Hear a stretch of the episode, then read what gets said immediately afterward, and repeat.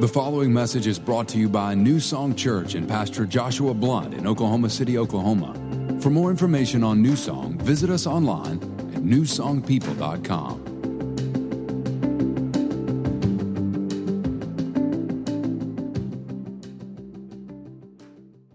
I'm so excited to be sharing in this series. When Josh started talking about doing this, I asked him to save me a spot uh, because I had this message stirring in my heart and I can't wait to deliver it. But before we do that, I just want to remind all of you ladies in the room next Sunday night is Tea Room Bloom right here at Noah's, 5:30 p.m. We're having Inspirations Tea Room cater and dinner, dessert, tea. Mary Jo Pierce is going to be here and I'm going to be interviewing her about the subject of prayer. She is a phenomenal woman and I can't wait to have her impart into us. So make sure that you are here that night. It's going to be super beautiful special. You can get your tickets at newsongpeople.com slash Bloom, please help me out, the planner and me. I know there's some last minute people here that are going to get those tickets next Sunday morning. Please, if you could, help me get your tickets before Sunday so we make sure that we have everything set, nice, beautiful for you. So newsongpeople.com slash Bloom. All right, go ahead and uh, get out your notes. I'm talking about speaking spirit today. If you're taking notes, that's the name of this message, Speak Spirit. And go ahead and turn in your Bibles to 1 Corinthians chapter 12. Now, last Christmas break, Josh and I discovered this mini series on Netflix called Manhunt Unabomber. And you can guess by the title what it was about. It was about Ted Kaczynski, the Unabomber. And it was such a good show that we actually were tempted to do the whole thing where we binge watch the whole thing back to back. Just give up a night of sleep, eight hours in a row. You finished one episode and you cannot wait to see what happens in the next episode. But we also knew that if we did that, then we would be the show would be over. It wouldn't last very long. We would be back in a show hole, nothing to watch on Netflix. So we decided to pace ourselves and do one episode a night for 8 nights. And let me tell you, it was the stuff that Christmas break dreams are made of for Josh and I. So we do all the Christmas stuff all day long with the kids, wear ourselves out, wear everybody out, get the kids tucked into bed, and then go get on the couch with a blanket, some popcorn, some M&Ms, and we'd watch this story about Ted Kaczynski, the Unabomber. It was great. Now, what made this so fascinating was how they captured him. I, I knew about the Unabomber, like you know about the Unabomber. We, have all seen the sketch, the, the glasses, the hoodie, but I didn't know how they caught this guy. He remained anonymous for 17 long years. And finally, they caught him using linguistics. Now, if you're like me, you're going, what? Before I saw the show, I didn't know what linguistics was. So let me, let me, in case there's anybody in here like me that's not sure, linguistics is the study of human speech including the units, nature, structure, and modification of language. So, what happened was there's this FBI profile, James Fitzgerald, and he took the 35,000 word manifesto that Ted Kaczynski wrote and sent in to the Washington Post and the New York Times, and he began to comb through every word, every phrase, every sentence, and based on those typewritten words, he was able to, to put, put together this insanely accurate profile of who this man was. And we're talking how old he was, where he grew up, where he got his PhD, um, uh, that he lived separated from the rest of the world, all of that and more, just based on studying his words. So he did this. He, he comes up with this profile and is just convinced that if he gets this published and enough people read it, there's going to be somebody somewhere out there that's going to read it as well, and they're going to recognize the language that he uses. And sure enough, he does this. Ted's sister in law reads it, and she's like, Man, this sounds like my crazy brother that's been sending letters to, to my husband all these years. And so she turns him in as a suspect. She turns in a box full of letters, and the FBI, they match, they take those letters, they match up words, phrases, timelines, and they get a search warrant, the first search warrant in history based on forensic linguistics. And then they go on to arrest him, prosecute him. He's in a li- he spends a lifetime behind bars, all based on language clues. The first man in history ever convicted based on language clues. So, this tells me that our language is very much a part of who we are. Oh, almost like DNA.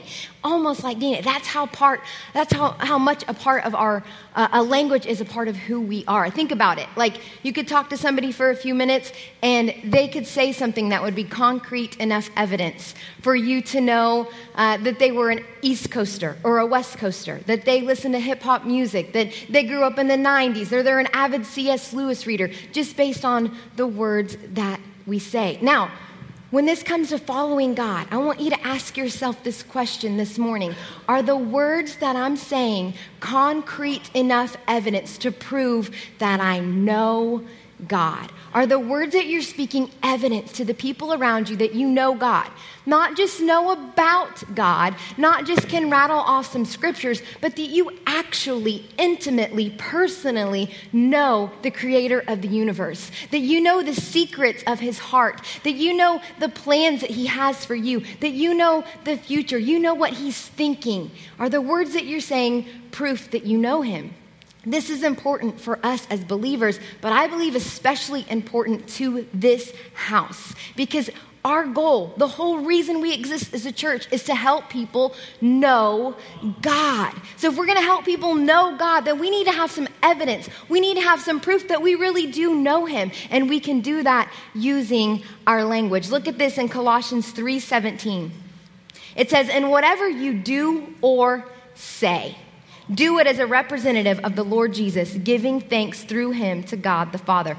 Our words, everything we say is supposed to represent Jesus. Then we read in Romans 8 how it's our God given destiny. Every person in this room, it's your God given destiny to be transformed into the image of Christ. That daily we would act think and talk like our big brother, Jesus. So if we're supposed to represent him with our words and we're supposed to be transformed into his image and talk like he talked, then we need to understand the kind of words that he said when he walked the earth. Now, you could do this by going through the scriptures and looking at all the red letter words in the Bible, but he gives us kind of a cliff notes here. He kind of sums it all up in this one scripture, John 6 33. This is Jesus talking. He says, The words that I speak unto you, they are spirit and they are life. Now, we've been talking about speaking life the last two weeks. Zoe is what that word there is. Zoe is the God kind of life. And that's what Pastor Josh has been talking to us about when we speak the word. That's what we d- just did with Jackson. We spoke God's word. We're speaking life. We're bringing the God kind of life into our life. But he also says that we're supposed to speak spirit. So, how does that work? How do we speak spirit? Well, we're going to find out this morning. Turn to your neighbor, take a deep breath, and tell him, I got spirit. Yes, I do. Now turn to the other neighbor and say, I got spirit. How about you? All right. 1 Corinthians 12, verse 1. this is Paul talking. He says, Brothers and sisters, I don't want there to be any misunderstanding concerning spiritual gifts. When Jesus said he spoke spirit and life, the word spirit there was pneuma, which means the Holy Spirit, the third person in the Trinity. I speak spirit. And this is talking about how we can speak spirit, the pneumatic gifts, the spiritual gifts, the gifts given to us by the Holy Spirit. Now skip down to verse 7. It says, The evidence of the Spirit's presence is given to each person for the common good of everyone. We're talking about evidence this morning, how we need to have evidence, proof that we know God. This tells us that these spiritual gifts are the evidence that we know God, we personally know Him, and that the same Spirit that raised Christ from the dead is alive and active in our lives. This is our evidence, and it's given to each person. Each person. Everybody say each person. It's given to every person, every believer, for the common good of everyone. This is what's going to prove this is what's going to prove to the people around us that we actually know God. We've got to speak spirit. So if we're going to speak spirit like Jesus spoke spirit, these gifts are important for us to understand, the spiritual gifts. Now, I want you to see as we go through this list, I was amazed this week studying this how many spiritual gifts have to do with our words, have to do with our speech. Look at this with me. This is, the, the, this is a list of the evidence that the Spirit gives. The Spirit, the pneuma, gives one person the ability to speak with wisdom. The same Spirit gives another person the ability to speak with knowledge. To another person, the same Spirit gives courageous faith. To another person, the same Spirit gives the ability to heal. Another can work miracles. Another can speak what God has revealed. Another can tell the difference between spirits. Another can speak in different kinds of languages. Another can interpret languages. There is only one Spirit one pneuma who does all these things by giving what God wants to give to each person. If we want to speak spirit, we have to learn about these gifts. We have to understand these gifts. I'm with Paul. He says, I don't want there to be any misunderstanding concerning these spiritual gifts. And here's why because when we have these gifts in operation in our lives, when we're speaking spirit, we get to do two really amazing things. One, we get to demonstrate the reality of an unseen God to the world around us. How cool is that? To be able to demonstrate that God is real. You know, people can't see him. And, and, that's how we're wired to work. We believe it if we can see it. But we get to do something very special, demonstrate the reality of an unseen God to the world around us. The second thing we get to do is be used by God to build up, to encourage, and to console the family of God. That's pretty special. So, we're going to talk about these gifts this morning, and the teacher in me wants to go through every single gift. The teacher in me has also realized that I like to pick messages that should be a six week series and cram it all into one. Um, so this morning we're going to do a crash course on these gifts, and we're just going to focus on the ones that have to do with our words. But I encourage you to study this stuff, okay? All of the gifts are super important, but we're going to talk about the words. So we're going to go back through these verses and pull out each one that has to do with speech. Verse 8 says, The Spirit gives one person the ability to speak with wisdom. This is also called the word of wisdom. That's what I've written in your notes there the word of wisdom. And the definition of a word of wisdom is supernatural insight into the mind and plan of God. So cool. We can share head space with God the Father. It's supernatural insight into the mind and plan of God. When I read that this week, I was thinking about the Paul McCartney lyric in the Beatles song Let It Be. He says, When I find myself in times of trouble, Mother Mary comes to me speaking words of wisdom. Let it let it be, right? Now, I heard that song. I used to think he was talking about the Virgin Mary, but he was talking about his mom. His mom's name was Mary, Mary McCartney. And apparently, she came to him in a dream when they were working on the White Album, and he spoke words of wisdom to him. Now, moms are great at this. Moms are great at when we don't know what to do, when we've got something burning inside of us, we have a passion, uh, uh, uh, a call on our lives. They come to us and they speak words of wisdom. Well, the Holy Spirit wants to play that role in our lives. Only the Holy Spirit is is 100% accurate. And he's got not just instincts like our moms have, but supernatural insight into the mind and plan of God. So, words of wisdom, they're actual pieces of wisdom that come from the actual mind of God to coach us and to show us the steps that we need to take to apply uh, to the plans that God has put in our hearts. Now, I don't want to confuse this gift with wisdom that comes from the scriptures. Obviously, when we read God's word, we're going to get wisdom. 2 Timothy 3 tells us that. The word is full of wisdom, but this, the word of wisdom, it's custom tailored to help us navigate the detailed issues of life when we don't have a scripture that applies, all right? You'll see this in scripture. We're going to look at this in 1 Samuel 10, 1 through 8. This is awesome. I love this story. God gives Samuel, a prophet, this extraordinarily detailed word of wisdom for Saul. Now, this is important because Saul has just been anointed king of Israel, and no one has ever been king of Israel. So, God is stirring this thing inside of him. He's going to lead these people, God's people, and he's going to be the first person in the history of the universe to do it. So, you know, he's going to need some encouragement, he needs some confidence. So, Samuel drops this word of wisdom from the Lord. He says, Then Samuel took a flask of oil, poured it on Saul's head, kissed him. He said, Do you see what this means? God's anointed you prince over his people. This sign will confirm God's anointing of you as prince over his inheritance. After you leave me today, as you get closer to your home country of Benjamin, this is where it starts to get super interesting. You'll meet two men near Rachel's tomb. They'll say, The donkeys you went to look for are found. Your father's forgotten about the donkeys and is worried about you, wringing his hands quite beside himself. Leaving there, you'll arrive at the Oak of Tabor. There you'll meet three men going up to God or going up to worship God at Bethel. One will be carrying three young goats, another carrying three sacks of bread, and the third a jug of wine. He goes on and on and on and on with these really specific details. And then he says this this is my favorite part, don't miss this. When these confirming signs are accomplished, you'll know that you're ready. Whatever job you're given to do, which is lead my people, do it. God is with you. Now, this is so fascinating. He got special, Samuel was given special insight into the mind and plan of God. How did he know that those people were going to be at the well and say those words? And how did he know that those three over there were going to be there carrying those specific things? It's not like he texted his buddies and say, hey, listen, Saul is stepping into a new season and he needs some confidence. So let's help him out.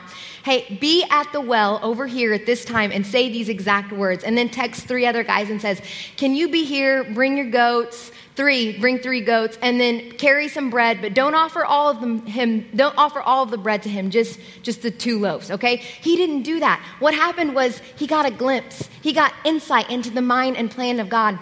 God showed him what Saul was going to walk into. And when he walked through that and those things happened, just as Samuel said that they would, he was filled with this confidence. He knew that he was ready. Whatever job he'd been given to do, he could do it because God was with him. This is what kind of confidence that words of knowledge can build in the body of Christ. Words of knowledge or words of wisdom have, have played a major part in our lives, in our marriage, in our ministry. Back in 2014, the very end of 2014, Pastor Josh and I moved here with our three kids to plant this church, and it was a faith adventure. We had uh, knew no one here. We just knew that God had called us to pastor, and He called us to do it in Oklahoma City. So we left everything behind. We moved here, and we were just in this season of God, whatever you want, whatever you have to say, we're just going to follow wherever you're leading. Now, up to that point, the only teaching experience I had was to four and five year olds. I used to teach the four and five year old class at Gateway Church, and I loved it, and I was really, really good at it. I could have those four and five year olds just hanging on every word I said, eating out the palm of my hand. It was awesome. I loved it. It was so fun, enjoyed that. But when we moved here, I started to feel this tug. I started to feel this stirring in my heart that God wanted me to minister to adults. But for me, I didn't have this moment like Josh did where he was called into ministry at a young age. I didn't go to Bible school. I didn't even go to college. I didn't know how to write a message. I didn't even like the sound of my voice in a microphone. And the four and five year old didn't have to use a microphone. A microphone freaked me out. And also with four and five year olds, if you misinterpret a scripture or something, they're not going to come call you out uh, uh, uh, after the service is over. So it was a safe place for me. I liked that safe place, but could feel this tug nonetheless. Then Three months before we started New Song Church, three months before our very first service, I got a word of wisdom via text message from David Terry. If you would put this up on the screen. It's 11 11 p.m. It's a little late to be sending text, David, but whatever. And my battery is almost dead, so you can tell that this is real because that's always the case. If you see my phone, the battery's always like this. It says, I got a picture of you on a platform, speaking not to not just women, but men. I feel the Holy Spirit saying that the Lord has put a large gift of communication inside of you. You're not only a gift to New Song in the kingdom because of your supportive role as a wife to Pastor Josh, but you're a gift to New Song in the kingdom because of this gift of communication and the beautiful message that He's put in your heart. He has put an ability to communicate God's good news with clearly or clearly and with transparency. Now, when He sent me this, I'm telling you, it was like what happened with Saul. It was like God Himself laid His hands on me and said, This stirring that you're feeling is from me. The tug became a run. I had this supernatural readiness that was imparted in me when I read this. I knew I was ready. I knew He was calling me, and I knew that if He was calling me, that He was going to equip me and I'd be able to do it. And I haven't looked back since. This is what the word of wisdom can do. This is why we need to desire these gifts and understand these gifts because God can use you to give that same type of encouragement and push into somebody else's life, and He can use others to do the same for you. Now we're going to talk about the word of knowledge. Verse 8 says, The Spirit gives another the ability to speak with knowledge. So we're going to talk about the word of knowledge. Let me give you a definition. Write it in your notes. The word of knowledge is given to reveal events or conditions in the past and in the present. Events or conditions in the past and in the present. The word of knowledge should make you feel as if your life has meaning, that God knows you, He knows what's going on in your life, and He cares about you. He knows the secrets of your heart. We see this in John 4. It's a beautiful story of Jesus and the woman at the well. He stopped at this well to get a drink, and he has this conversation with the Samaritan woman. He's telling her about the water that he can offer that she can drink and never be thirsty again. And she's interested in this, and he says, Why don't you go get your husband? And she stops and says, I don't have a husband. And Jesus says this word of knowledge. He says, You're right. You don't have a husband. For you've had five husbands, and you aren't even married to the man you're living with now. You certainly spoke the truth. Sir, the woman said, you must be a prophet. Then she goes on to leave her buckets behind. She goes into the city and she tells the people of Nazareth, or she tells the Samaritans, You have to come see the man who told me everything I ever did. How does he know this stuff? Did he tell her everything she ever did? No, it was just a word. It wasn't the sum of knowledge, it was a part of knowledge, a word of knowledge. But that word of knowledge was enough to make her drop what she was doing and say, hey, this is legit. This is the Messiah. This is the one who's come to rescue us. And I want you to see that a revival in that city was started from this word of knowledge. These gifts are important. These gifts are the evidence that the God that we serve is real and knows us. It says, So many people came streaming from the village to see him. Many Samaritans believed in Jesus because the woman had said, because he had told the woman everything I ever did. When they came out to see him, they begged him to stay in the village a, a revival was started because of one word of knowledge. Now, I grew up in a church in Tulsa. My pastor, Pastor Willie George, growing up, was so great at this. He was very gifted, flowed in this regularly. He'd get up there and he'd give these really detailed words of knowledge. How could he know this stuff? People would respond, they'd come forward, they'd get prayed for, get the answers that they need. So I saw it as a kid and just thought, man, that is so cool. And when I was in seventh grade, I was in in a youth class Sunday morning. My parents came to get me out of the class a little bit early, and we're walking down the hallway, and they're like, "Hey." Pastor had a word of knowledge this morning about somebody who's having trouble sleeping, and he wanted to lay his hands on them and pray for them. And we know that that word was for you. Now, earlier that year, there was a girl that something tragic happened to. Uh, she was at the same school as me. She was in the same grade as me. She was a cheerleader just like me. She liked Hanson just like me. She'd even been to, to my youth group a couple of times. Her locker was right down the hall from my locker at school. And one Friday night, after a Friday night football game that I had been to, she went home with her family.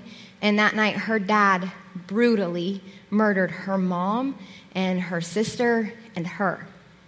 And I didn't know how to process that as a seventh grader.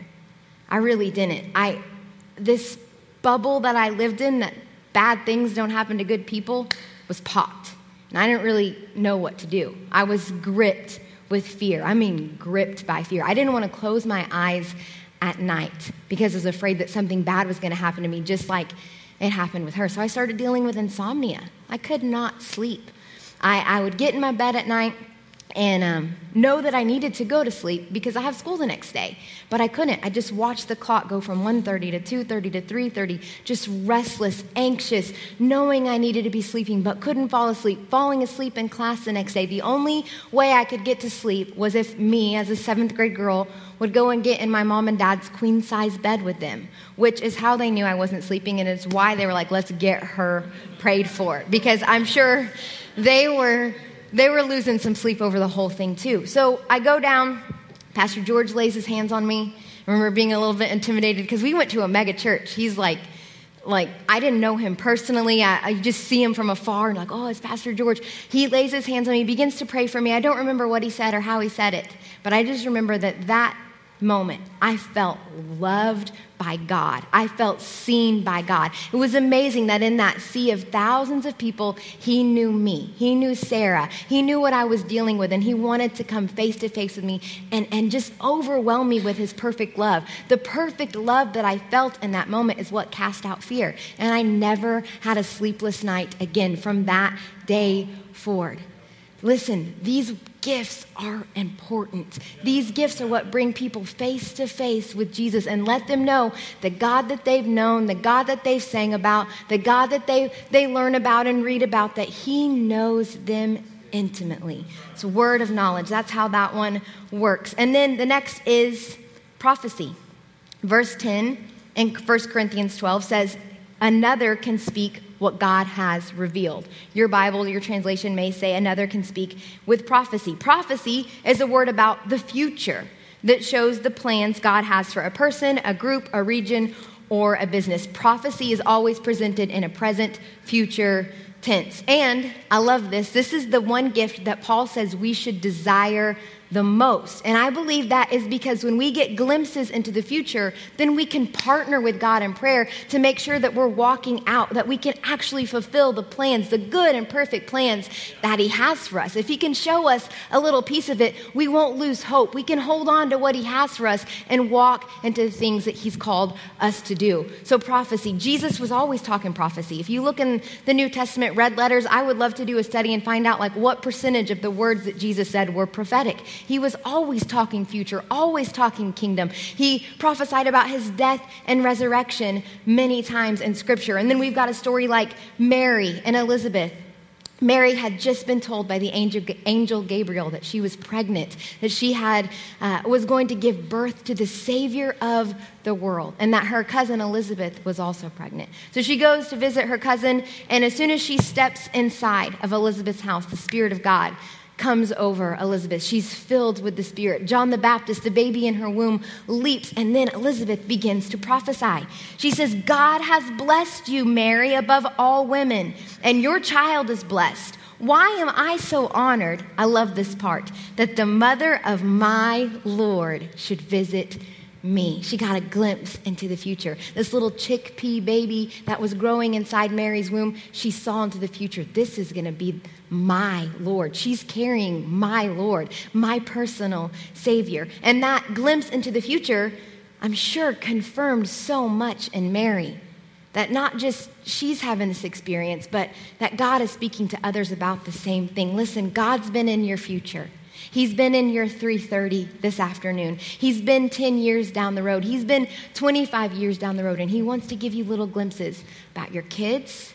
So when they're away from God and you lose hope, you've seen that glimpse. You hold on to that hope. He wants to show you the things in the future so you can partner with Him and see that they're carried out. Back in 2009, I was 23 years old, and we lived in Tulsa I was praying in the spirit over our future church. We had this dream of pastoring a church someday. We didn't know when, we didn't know where. We were working at Ken Blunt Ministries at the time, just seeking God. God, what do you have for us? Show us a timeline, show us your plans. So I'm praying one night, and uh, I, I, put this on, uh, I took a picture and put this on, on the screen. This is March 31st, 2009. You can see I didn't get anything that day, but April 2nd, 2009. I was praying in the Spirit, and this is what the Lord dropped in my heart. Afton involved in church we will pastor. Now, many of you guys know Afton.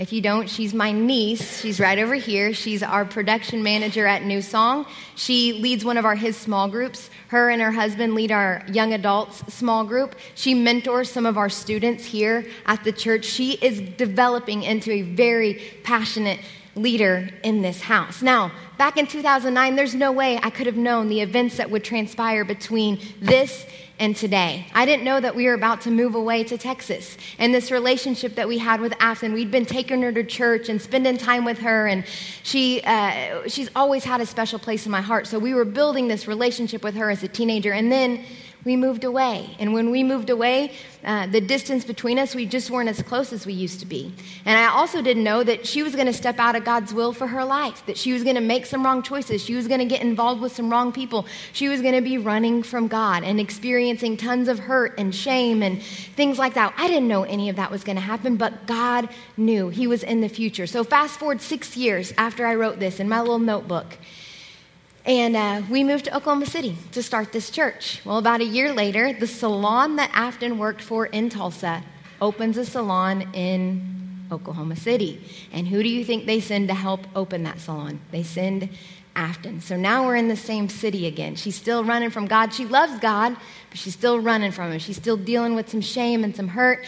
And she told me that when she found out she was moving to Oklahoma City, that she knew she was going to have to go to Aunt Sarah's church. Like, out of, out of guilt, reluctantly, I'm g- gonna have to go to Aunt Sarah and Uncle Josh's church. They've always been pretty nice to me. So she came to church and she kept coming to church and she kept coming to church and god began to do a work in her life she began to keep her guard down long enough so he could come in and saturate her with his love and she traded her hurts for his healing and she turned her life around and it wasn't long before this prophecy was fulfilled, that she was involved in the church that we would pastor. How could no one could write that story? Only God. She would end up meeting her husband at a new song service. It's just amazing. The reason that he knew that because he'd been there. Back in 2009, when I was just praying, wondering what was happening, he'd already seen everything. He knew about the church in Oklahoma City. He knew the salon would move here. He knew that she would turn her life around. Even though she was in that season of making wrong choices, he saw her making the right ones too. This is why we desire these gifts. This is why prophecy is so important. Now, I want you to notice too, these kind of go hand in hand. 1 Corinthians 12, 12 uh, verse 10 says, Another can speak in different kinds of languages. When I got that word about Afton, what was I doing? I was speaking in another language. I was praying in the Spirit. I was yielding this disproportionately powerful thing that Josh talked about last week, yielding my tongue to the Spirit, letting Him pray His will, God's will. I was praying God's will for my niece. His perfect will. I was praying God's will for this church, for today, because I yielded my tongue and was praying in the Spirit. Listen to me. This is why the enemy wants to convince churches and people, good church folk, that praying in tongues is crazy. It's not crazy.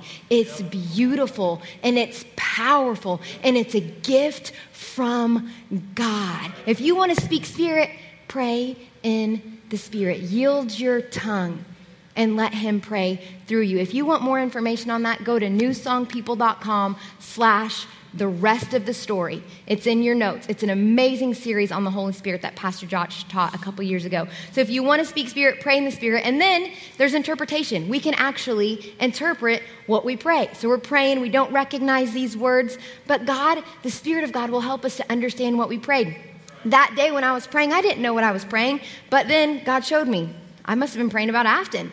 Afton will be a part of the church, involved in the church that we pastor. So there is an interpretation that can come with that. Sometimes you won't always get an interpretation in your quiet time, but if you're ever giving a, a tongue in a church service or you're giving a tongue to a person, just, you know, I come to give Steph a tongue, I'm not just going to come and pray in tongues over her and then walk away. That would not benefit her. These gifts are for the benefit of people. So if you want to be- benefit somebody, you need to interpret that tongue. You need to have the Holy Spirit interpret what you just prayed over that person. Okay, so now we have an understanding of these gifts. There's the word of wisdom, the word of knowledge, prophecy, tongues, and interpretation. Now, as we close, I'm going to give you four ways that you can go beyond understanding. Because how many know it's not enough just to understand? If you sit here and you're like, oh, that's how that works, that's cool, but you do nothing with it, you've just wasted 30 minutes of your life, and your time is valuable. Don't waste your life. Be a doer of this word, not just hearers only, but doers only. A seed has been planted. Now you got to go back and you got to water that seed. You got to take some steps so that seed grows. So here's what you got to do four things, and they're all present tense. They're all ing because these aren't just once and done things. These are things that we need to be doing on a continual basis as believers. Okay? The first one is be being filled. Be being filled with the Spirit. In order to have these gifts in operation in your life, you have to be filled with the Spirit because these are after all, gifts of the Spirit. So we've got to be filled with the Spirit. Now, people make this so complicated and so confusing. It's really not.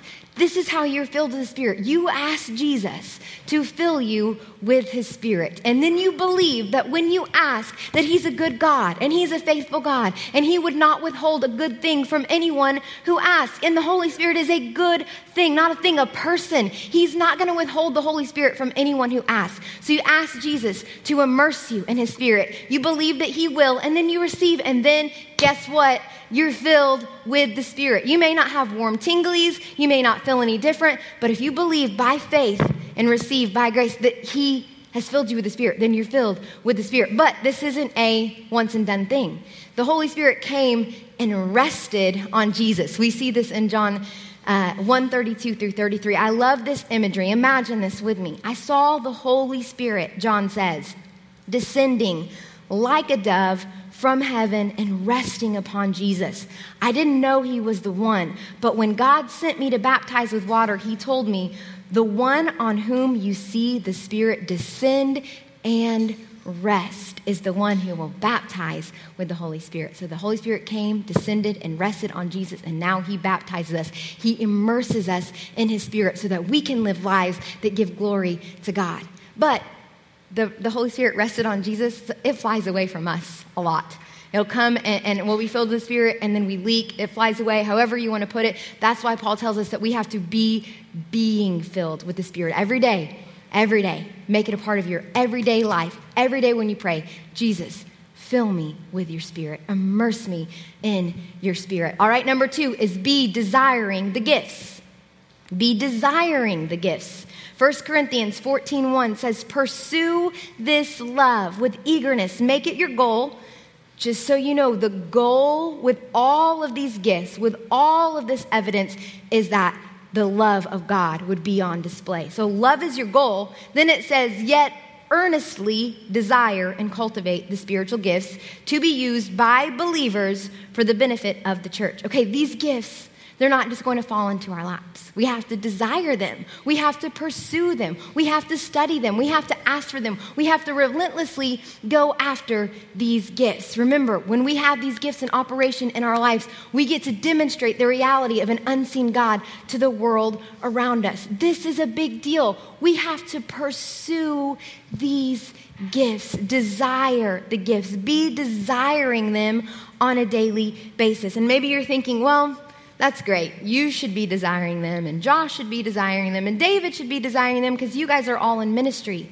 But that's not that's not the case. This isn't these aren't gifts just reserved for people in vocational ministry. You'll see in 1 Corinthians 14:1 it says to be used by believers. If you're a believer, these gifts are to be used by you. So you got to desire them. They're available to you. God has uniquely positioned you where you're at. Because there are people that you know in your sphere of influence that I'll never meet, that Josh will never meet, that David will never meet, that will never walk into the doors of this church, but they know you and you know God. Give them some evidence, give them some proof that you know God. Desire the gifts, pray and ask God for them. Here are three two word phrases that you should include in your daily dialogue with God. The first one is thank you. Thank you. Thank you, God for loving me, for choosing me, for calling me. Thank you. The second one is use me. Use me today. Make me your vessel. I want to be used by you. And the third one is fill me. Fill me with your spirit. That's how we pursue these gifts. Number three is be cultivating the gifts. Be cultivating. 1 Corinthians 14 1, yet earnestly desire and cultivate the spiritual gifts. It's not enough just to desire them. We got to cultivate these. We got to work on them. We got to exercise these gifts. We've all been given muscles, but if we want our muscles to grow, we have to exercise them. We got to exercise these gifts. And here's what that looks like.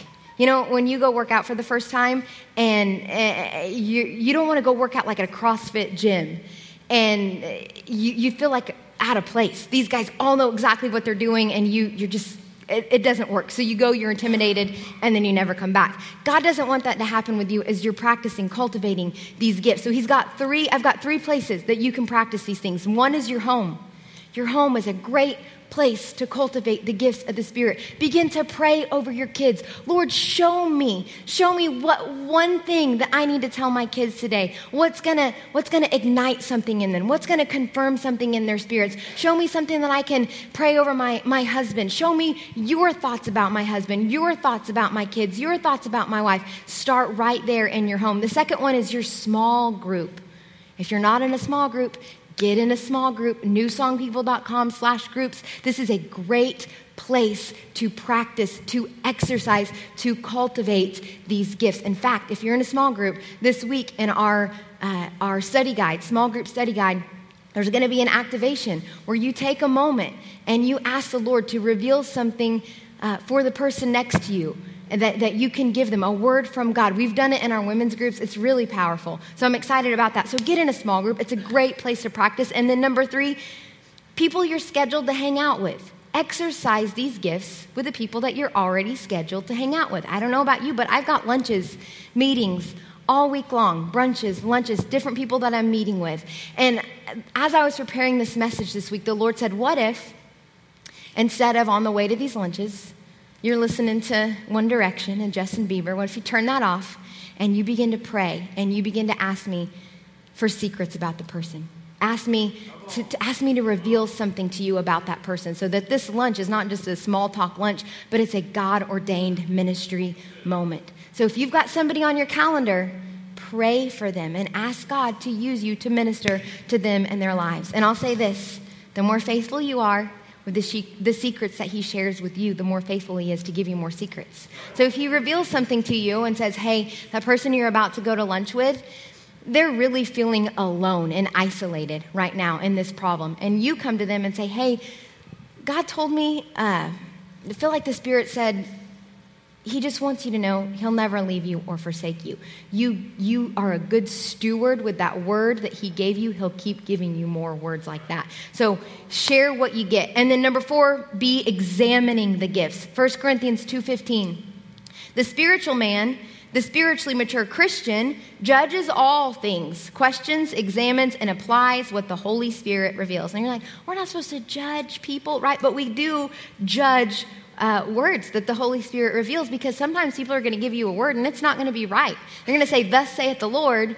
Just because they say, Thus saith the Lord, doesn't mean that it's from the Lord. They could miss it. There's human flesh involved in this process. So we're not always going to get the nail on the head, okay? So we've got to examine words that are given to us. Here's some criteria to help you do this as you give words and as you receive words. Is it clear and understandable?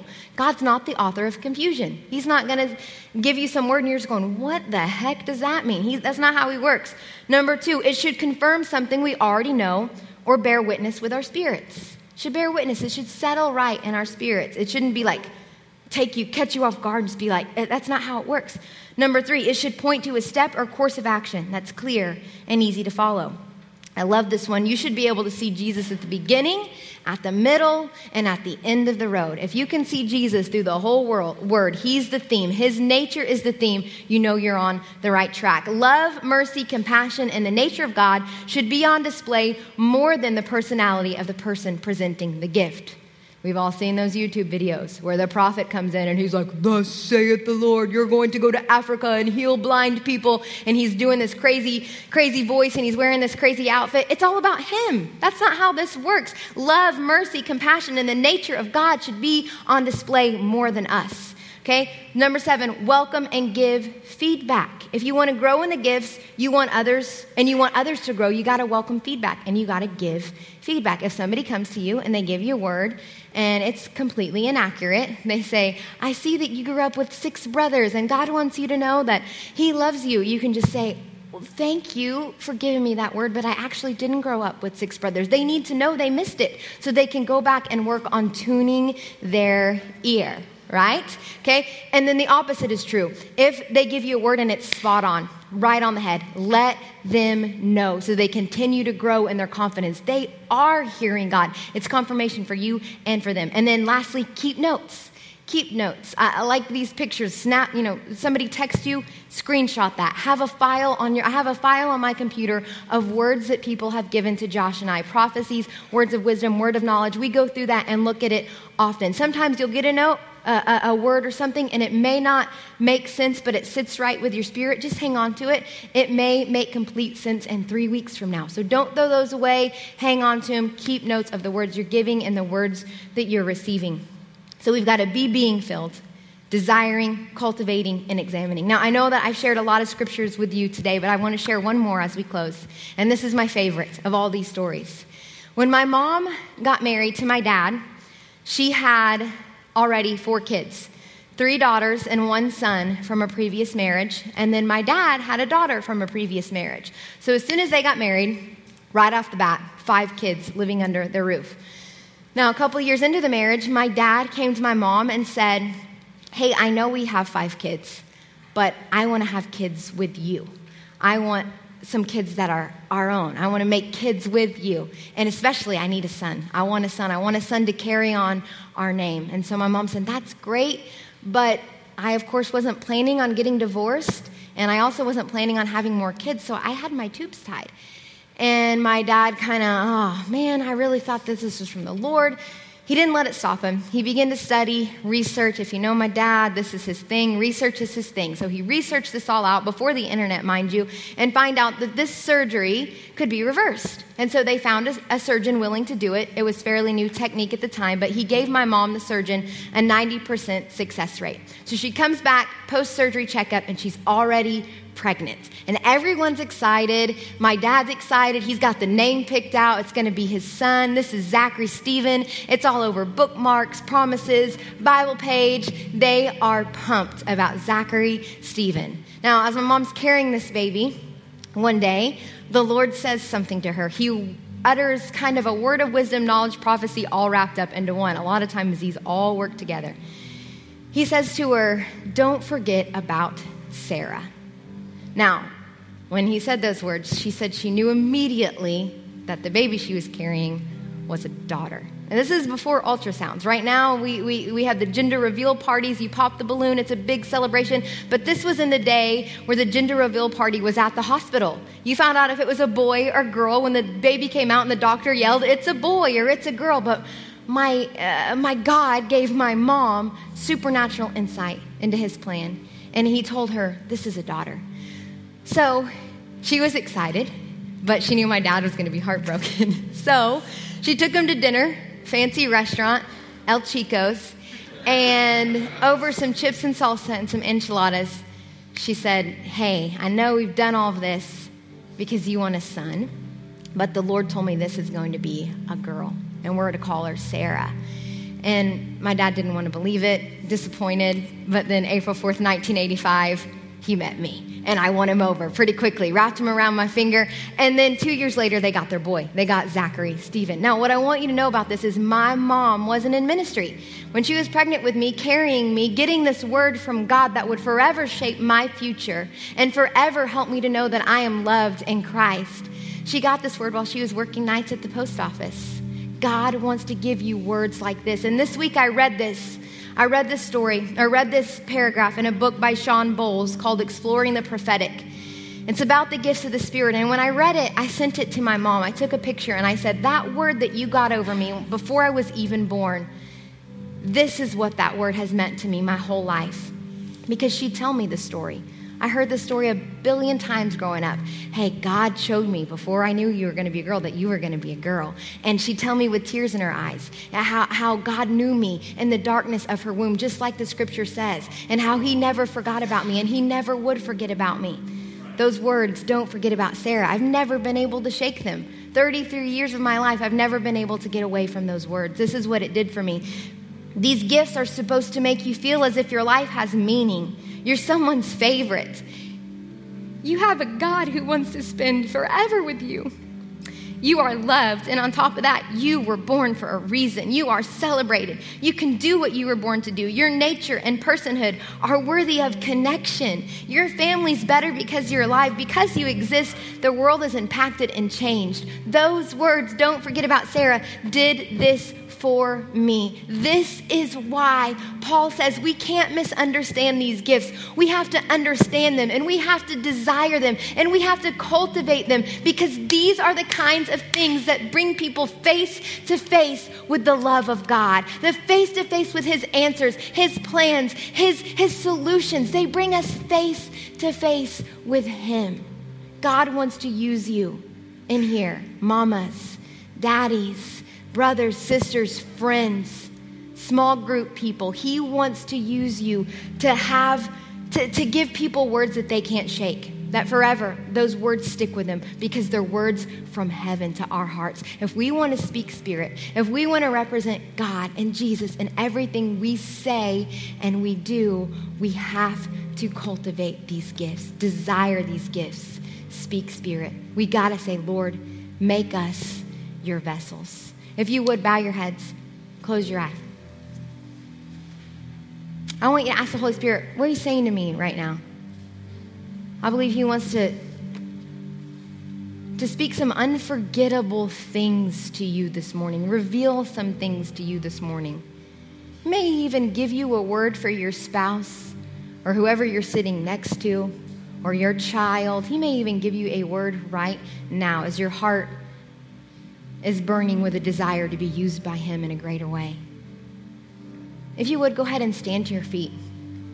As I was preparing this message, I just felt like the Lord wanted us to all have a corporate moment of prayer where we just ask Jesus to fill us afresh with His Spirit, to immerse us once again with His Spirit, so that we can walk into this week full of a Spirit, ready to overflow, ready to, to speak Spirit into the lives of those that He's placed around us. So, if you would, I want you to just hold your hands out in front of you like this, like you're going to receive something, and I want you to believe what the Scripture says that God will not withhold the Holy Spirit from anyone who asks.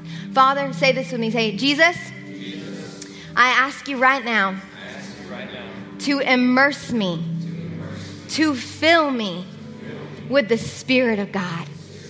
Fill me with the Holy Spirit. Baptize me with the Holy Spirit. Fill me to the full and overflowing.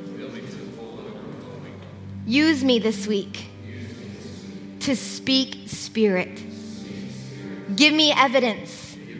Give me proof so that I can help people know God like I know you. Thank you, Jesus, that you are faithful and I am full. In Jesus' name, amen. Thanks for listening to this week's message from New Song Church. If you have a prayer need or would like more information about New Song, you can email info at newsongpeople.com. If you would like to partner with New Song through giving, go to www.newsongpeople.com forward slash give. And if you want to stay connected to New Song, you can find us on Facebook, Instagram, and Twitter by searching for New Song People.